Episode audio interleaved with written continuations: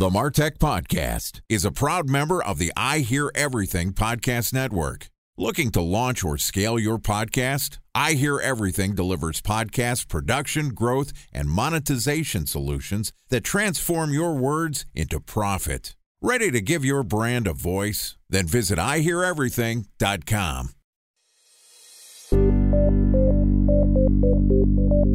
From advertising to software as a service to data Across all of our programs and clients, we've seen a 55 to 65% open rate. Getting brands authentically integrated into content performs better than TV advertising.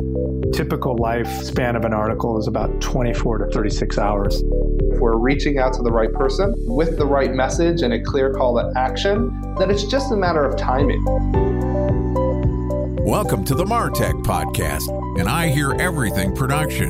In this podcast, you'll hear the stories of world class marketers that use technology to drive business results and achieve career success. We'll unearth the real world experiences of some of the brightest minds in the marketing and technology space so you can learn the tools, tips, and tricks they've learned along the way.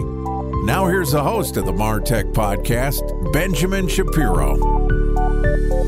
Welcome to the Martech Podcast. I'm your host, Benjamin Shapiro, and today we're going to discuss the recent turbulence in the banking industry and what it means for the Martech industry.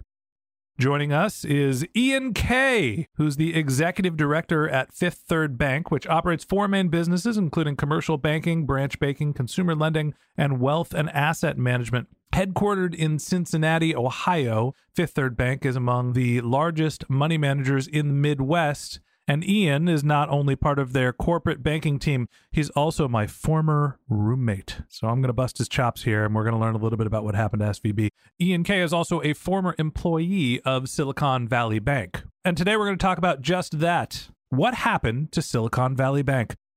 All right, here is the first part of my conversation with Ian Kay, the executive director at Fifth Third Bank. Ian, I can't believe our worlds colliding. I can't believe you are actually going to be my guest here on the Martech podcast. You're in my world now, Grandma. Welcome to the Martech podcast. It's come full circle. I used to steal food out of the refrigerator when we lived together from you, and now we're talking about a bank blowing up. It's an unbelievable world we live in.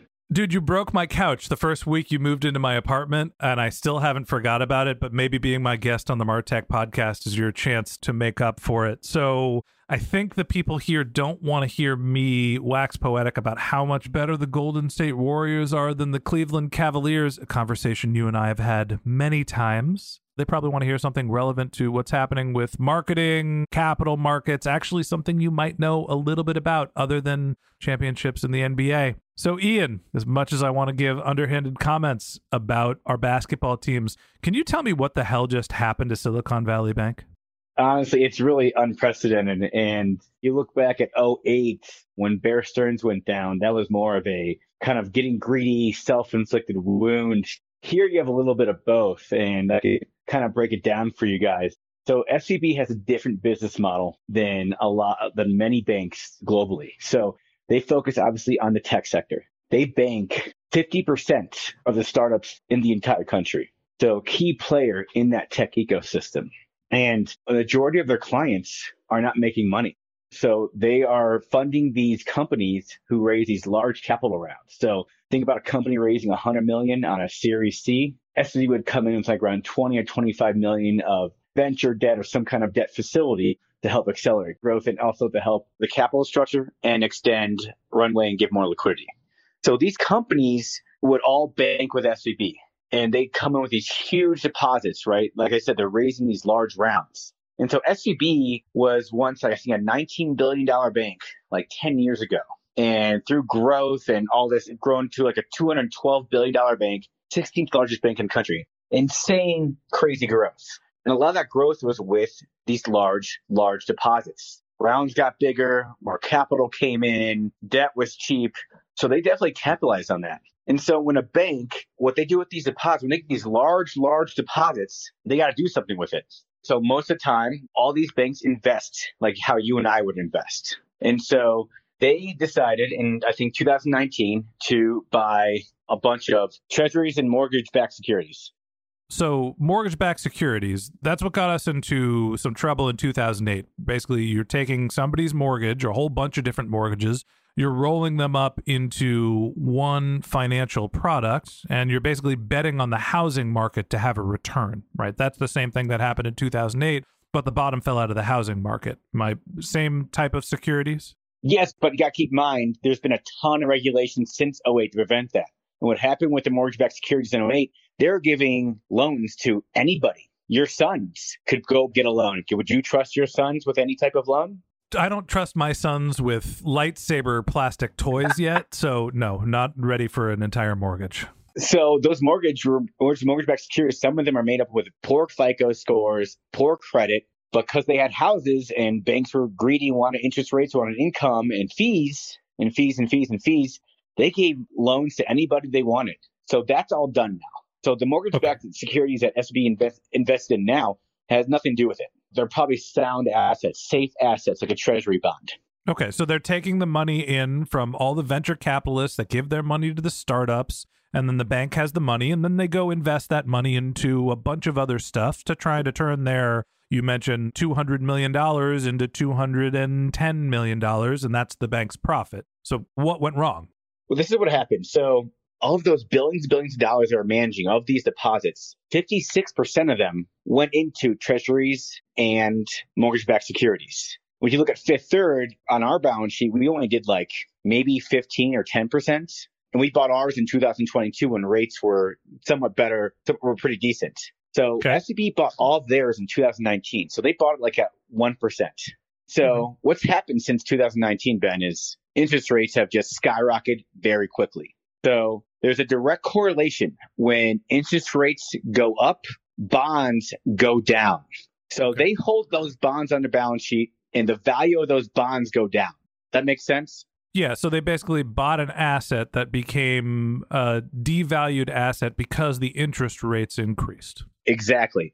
And so these were all long duration. They all 10 year maturities. So when you're holding a bond making 1%, but there's bonds out there now that are making like 5%, where are people going to put their money? So what they did was, all right, hey, how about this? We will go ahead and take a loss on these bonds and sell the assets and take the loss, go raise equity and fresh capital in the markets to absorb the loss. And they were trying to sell equity from the company and also and get inject equity from like a private equity as well. Okay, so let me make sure that I understand this because that seems like it's important. The SVB takes a bunch of money, takes $200 billion from all the venture capitalists and all the startups around the world, and they put all this money into some things that they think are relatively safe. The interest rate goes up, the assets that they invested in became less valued, and all of a sudden they don't have the same value that they had. Now, I understand that that's why the SVB stock is worth less, that there's a 10 year maturity to some of the bonds and some of the assets that they bought, and they're not worth $200 million anymore. What I don't understand is why that led to this sort of crisis and them dissolving the bank. Okay, so they lost a bunch of money. Obviously, that's not great, but not like everybody was asking for their deposits all at once. They had $200 billion. They lost a bunch of money, goes down to $100 billion, but people aren't asking them for the rest of the money right now. Is that the case? No, no. So you're kind of getting there. So what really happened is when they posted this loss, it was 2 billion. So that's a gigantic loss. It's a realized loss. All right. They're not going to carry down their books. They realize when you sell a stock, you mm-hmm. realize that gain. If you don't sell the mm-hmm. stock and it's gaining, you don't realize it. But here they sold everything. They automatically realize that loss. And what happened was, Ben, is that flipped their assets and liabilities upside down and it killed their equity. And so technically they were insolvent, which means they have a lot more liabilities and a lot less assets. So it killed their equity value. That's what this thing did. And once that got word out, the VC funds were like, oh, this bank is insolvent. We got to get our money out.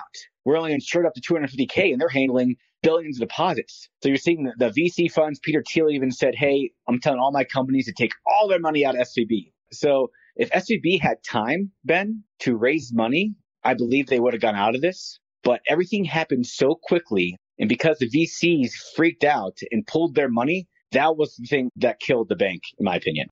A special thanks to our presenting sponsor, Mutinex. Ready to take your team from I think to I know? Then join brands like Samsung, ING, and Asahi who make better marketing decisions with Mutinex. Mutinex Growth OS, the marketing mix modeling platform that makes measuring ROI fast, easy, and cost effective. Request a demo at mutinex.co. That's M U T I N E X.co. Time for a one minute break to hear from our presenting sponsor, Mutinex. In 1919, John Wanamaker said, Half the money I spend on advertising is wasted. I just don't know which half. Well, the advertising landscape has changed since then, and instead of reaching your audience on two channels, you're probably reaching them on 20. Turns out John didn't know how easy he had it. But that doesn't mean that you should give up on striving towards marketing effectiveness. No matter how complex your marketing strategy is, Mutinex Growth OS is the market mix modeling platform that measures the impact of marketing on your bottom line.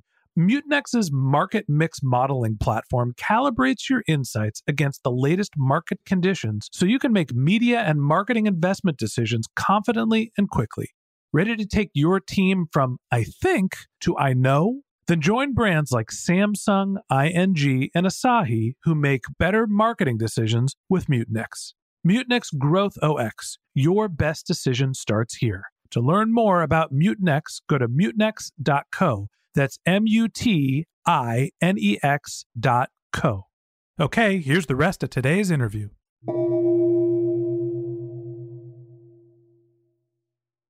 So I've got $200 billion in a bank, and I tell everybody, hey, guys, I lost $2 billion. I'm going to need to raise some capital to make sure that I have enough money to cover my deposits.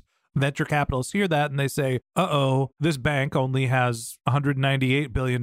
They've got $2 billion of deposits. If everybody pulls them, not everybody's going to get paid. I'm pulling my money first. That is essentially what started this downward spiral. Am I getting it right? Yeah, it's called a bank run, which is a death to a bank because all banks live off deposits. Okay, so everybody starts pulling their money out of the bank, and all of a sudden, yikes, there's a bank run. One person starts pulling, uh, somebody else hears about it, and we're all pulling our money out of the bank, and there's not enough money to cover all of the deposits. So it seems like that's when the federal government stepped in. Am I, or I guess it was the state of California as well. Is that what stopped the sort of bank run? That's exactly it. So that created mayhem and panic and got keep in mind, not a lot of people like retail, like you don't see the retail banks around the state of California for SVB, right? They take a lot of big chunks of money. So it's not like you and I banking with them. A lot of them is business banking. Yeah, we're not going to the ATM and taking out our startup's capital to pay payroll. Exactly. So the combination of both of those really killed them. And one, I think the VCs panicking, that was the second part. But the first part was SVB buying those bonds in 2019 and honestly falling asleep at the wheel because we all knew interest rates were rising. Fed was upfront with it. Biden administration was upfront with it. We want to get inflation down. So they kept raising rates. If SVB tackled this earlier and not all at once, they'd probably be out of this situation, still be around. Okay, so their problem was that they made the decision all at once to start basically flipping the capital that they lost. They recognized the whole loss at one period of time, and everybody got spooked, and the VCs said, Give me my money because I don't want to be the last person in line. Yeah, basically.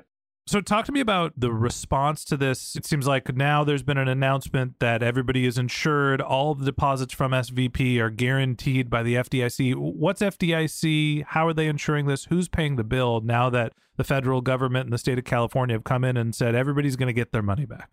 What they did is they probably have lines of credit from the government that's helping out, but they're not getting a bailout because SVB, its core business, is actually phenomenal in doing well and what I mean by that, Ben, is the companies that they were lending to, the funds that they were funding through the subscription business, their wealth management, their investment banking, all of them were performing. Like if you look at the bank itself, it's a performing bank.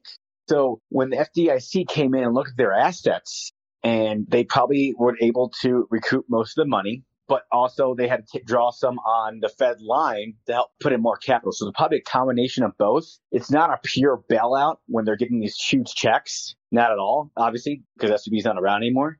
So they come in and their main goal was to back the depositors. And they've done that and they did a great job. The ones who are going to be out are the shareholders and the bondholders on the bank. Okay, so explain this to me in English now. This is not a government bailout. So SVB has all of their deposits drawn and they're billions of dollars short being able to pay back every the deposits they want to draw from the bank. And the government steps in and says, okay, somebody needs to pay for these billions of dollars. How is that not a government bailout? Because they're using assets sold. I'm not exactly sure of how the semantics work, but they're going to break apart the bank and sell it.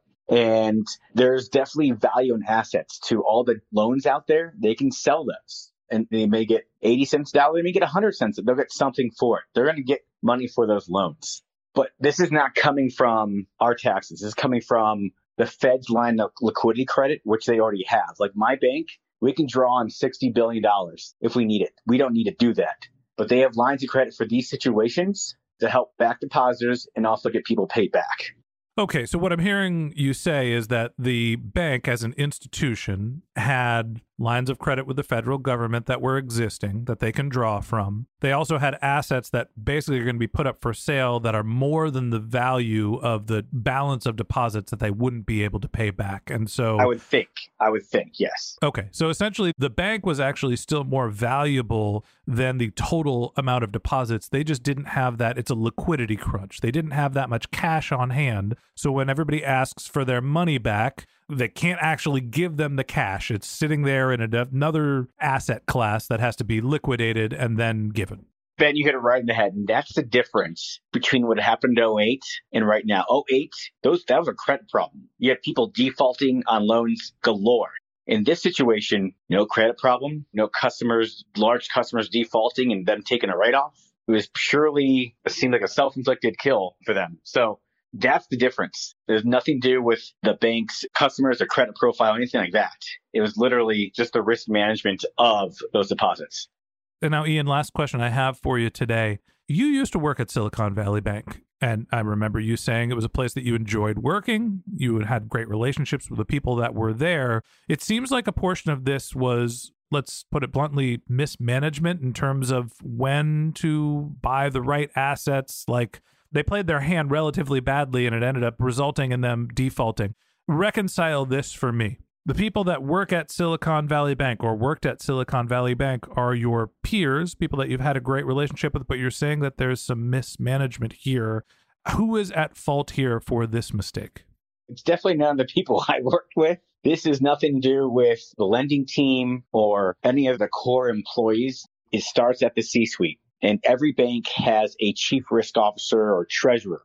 And their job is, like I said, take those deposits and invest them because bank makes something called net interest margin. Let me explain what that is real quick. So Ben, you make 1% on your checking account. They take your deposits and they invest it and they try to make more than 1%. And that's called their net interest margin. Sure. So that's a job of a treasurer or a chief risk officer. And to be honest with you, they fell asleep at the window and same with the CEO. I mean, I've met Greg Becker really nice guy. I think he's a really smart CEO.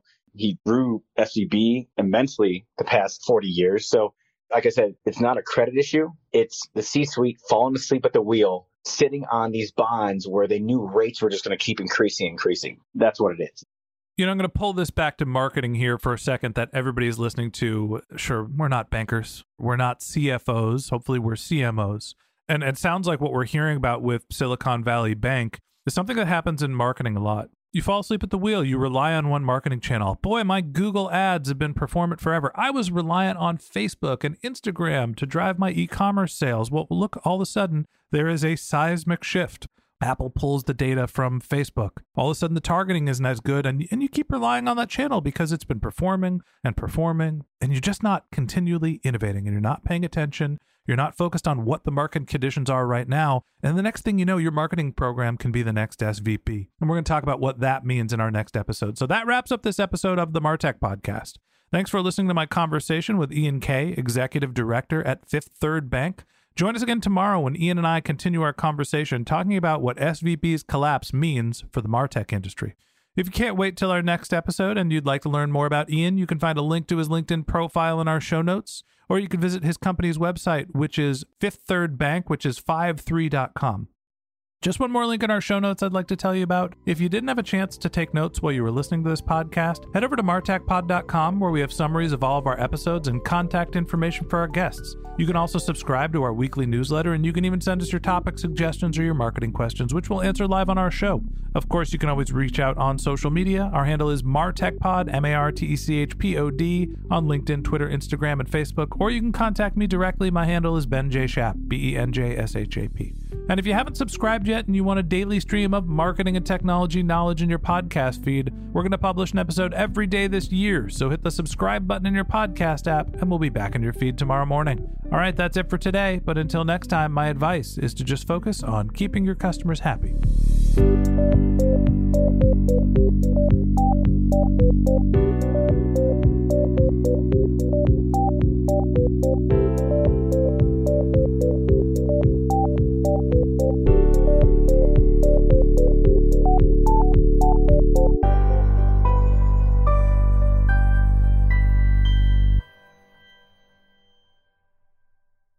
Thanks for listening to the Martech Podcast, and I Hear Everything production.